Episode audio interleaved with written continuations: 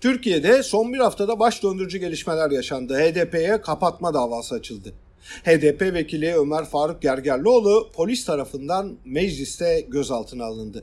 O meclis daha da işlevsiz hale geldi. Sosyal hayata gerici bir fırça darbesi daha çekildi. İstanbul Sözleşmesi kaldırıldı.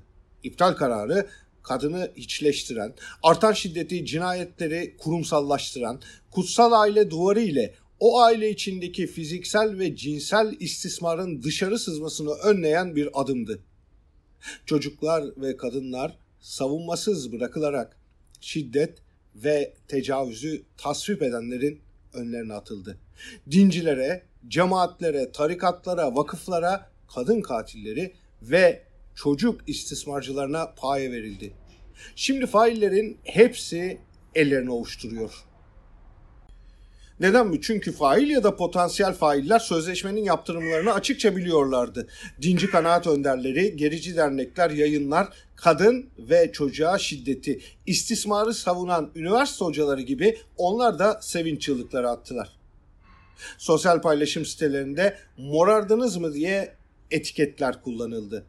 Bunları mide bulandırıcı ifadeler tamamladı. Bir kullanıcı kadınları kastederek istediğimizden başlayabiliyor muyuz sevmeye diye sordu. Bir diğeri kime koyduğumuz çıkan çığlıklardan belli sözlerini kullandı. Anlaşmanın fesini kutlama için sıraya girenlere bakınca İstanbul Sözleşmesi'nin anlamı ve neyin yitirildiği daha iyi anlaşılıyor. Gelişmelerden biri de sembol olan Gezi Parkı'nın mülkiyetinin İstanbul Büyükşehir Belediyesi'nden alınıp Vakıflar Genel Müdürlüğü'ne verilmesiydi. Devir hayalet bir vakıf üzerinden yapıldı. Bu cüret gericilerin hilafeti dillendirmesine Ayasofya imamının ekonomiye el atmasına kadar vardı. Hepsine bakınca hızlandırılmış bir 2023 takvim bu.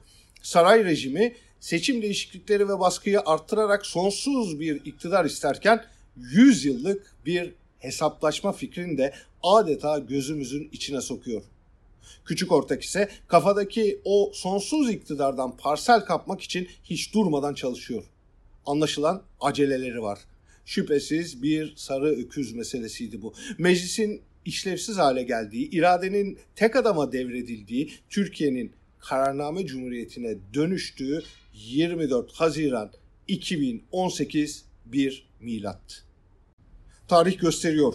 23 Mart 1933 tarihte bugün Alman Milli Meclisi Reichstag Adolf Hitler'e kararnamelerle Almanya'yı yönetme etkisi vermişti. Bir nevi anahtarı teslim etmişti. Sonrası kasırgaydı. Faşizm azgınlaştı.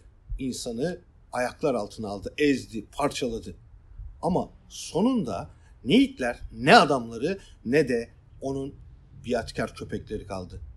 Maalesef tarih kendini kopyalayıp yapıştırıyor. Ancak her ne olursa olsun hiçbir yerde karanlık sonsuza kadar sürmüyor.